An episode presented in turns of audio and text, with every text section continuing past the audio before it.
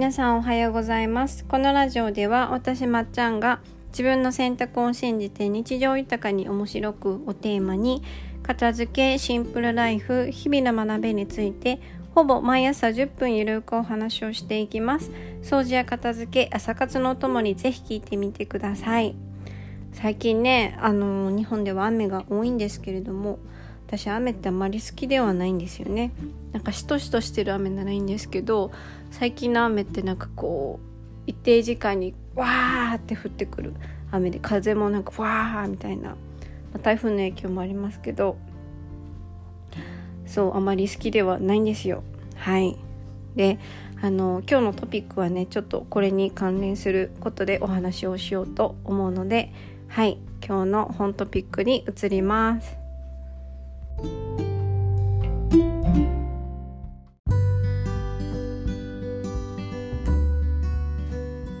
はいというわけで今日のトピックはですね努力で嫌いが好きになることもあるっていう話です。この中での努力っていうのはこう無駄に同じことを繰り返す、えー、こう頑張るぞっていう努力ではなくてがむしゃらに 頑張ることではなくて好きになりたいなら違う角度で攻めるといいよ。諦める前にっていうお話です。はい。なんでかっていうと今日雨のお話をしましたが私は雨があまり好きではないので今雨を好きになりたいなって思ってるところなんですけどちょっと前だいぶ前か。昔、えー、台湾のあのすごいキラキラした 日本でいう何て言うのかな。まあいわゆるちょっと悪い言葉を使うとぶりっ子みたいな女の子とフィリピンの外を歩いてた時ですね。あのー、雨降ってきたんですよ、うん、フィリピンの雨ってあのスコールみたいにすごい結構強い雨だったんですけどせっかくのお休みの時に外を歩いてたらスコールが来たので私は一気にテンションが下がってああ雨だってなってたんですけどその子はね傘も開かずにねあの両手を広げて雨の中をなんか「ハハハハハ」って言って走り出したんですよ。え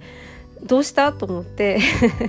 あの「え濡れるよ何してるの?」って言ったら「私雨の日すごく好きなんだよね」ってこのあのキラキラしてる床を見てよみたいな感じで私に話しかけてくれてあの今までその雨でキラキラしてるは道路とか考えたこともないし雨の中をね両手を広げてあの歌いながら歩いてる少女を見てですよ。あのあ子供の時ってこんな感じだったなって思い出したですよ。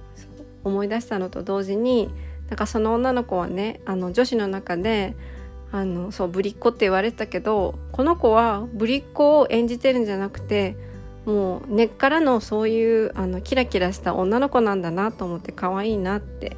あの思ったっていう、えー、体験があったんですよ。そうだから雨の日になると私はその子の言葉を思い出すしあのすごい雨の中 走り出してった女の子の背中を思い出すんですけれどもそうあの嫌いなものでもやっぱ好きな人っていうのは存在するわけで世の中に。その人の視点を取り入れると案外なんか好きになったりすることもあるしまあ好きになれないこともあるとは思いますけど努力をすることは努力をする価値はあるんじゃないかなって思います。はい、私が、えー、好きから違うわ。嫌いから好きに変わったものって結構あるんですよ。それも、えー、たまたま好きの側面を発見したものもありますし自分なりに結構努力をして好きになったものもあります。例えば私はレバーが大嫌いなんですね。あの焼いて焼いたレバー給食に出てたんですけど食べれなくってでも昔って残せなかったから口に含んであのトイレに吐き出しに行ったり牛乳と一緒にあの流し込んでその後にえずいてたりしてたぐらい大嫌いなんですけど前に、えー、勤めてたところの偉い人がねあのー、すごい高級なお店に連れてってもらってくださってその時は生のレバーがまだ日本で食べれる時だったですよ。だから生のレバーをその時ね人生で初めて食べたんですけどすごく美味しかったんですよ。うん。私レバーすごい嫌いだと思ってたのにあ生のレバーは食べれるんだと思ってあ私はレバーが嫌いなんじゃなくて焼いたレバーが嫌いで生のレバーは食べれるんだっていうなんかレバーの新しい側面も見えたんですよ。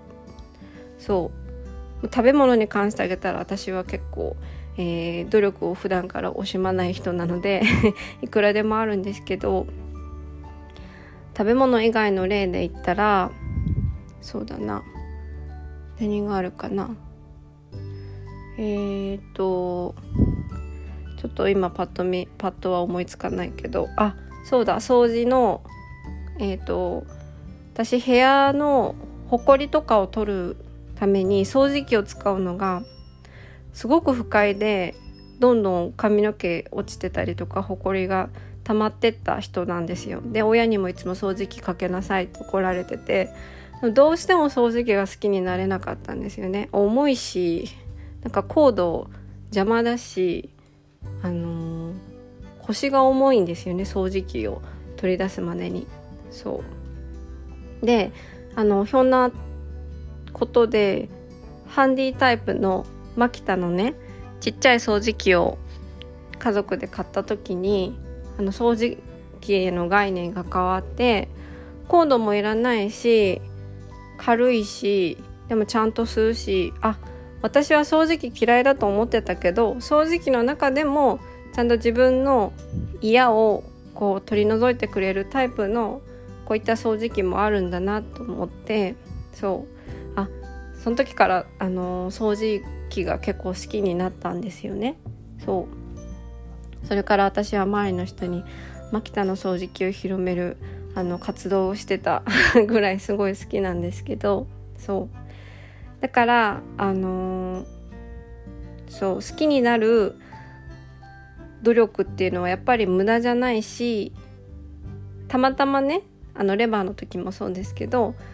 努力をしようと思ったわけではないけど違う視点の人の、えー、勧めとかお話とかを聞いてそれをすんなり受け入れてトライしてみるとあ案外私好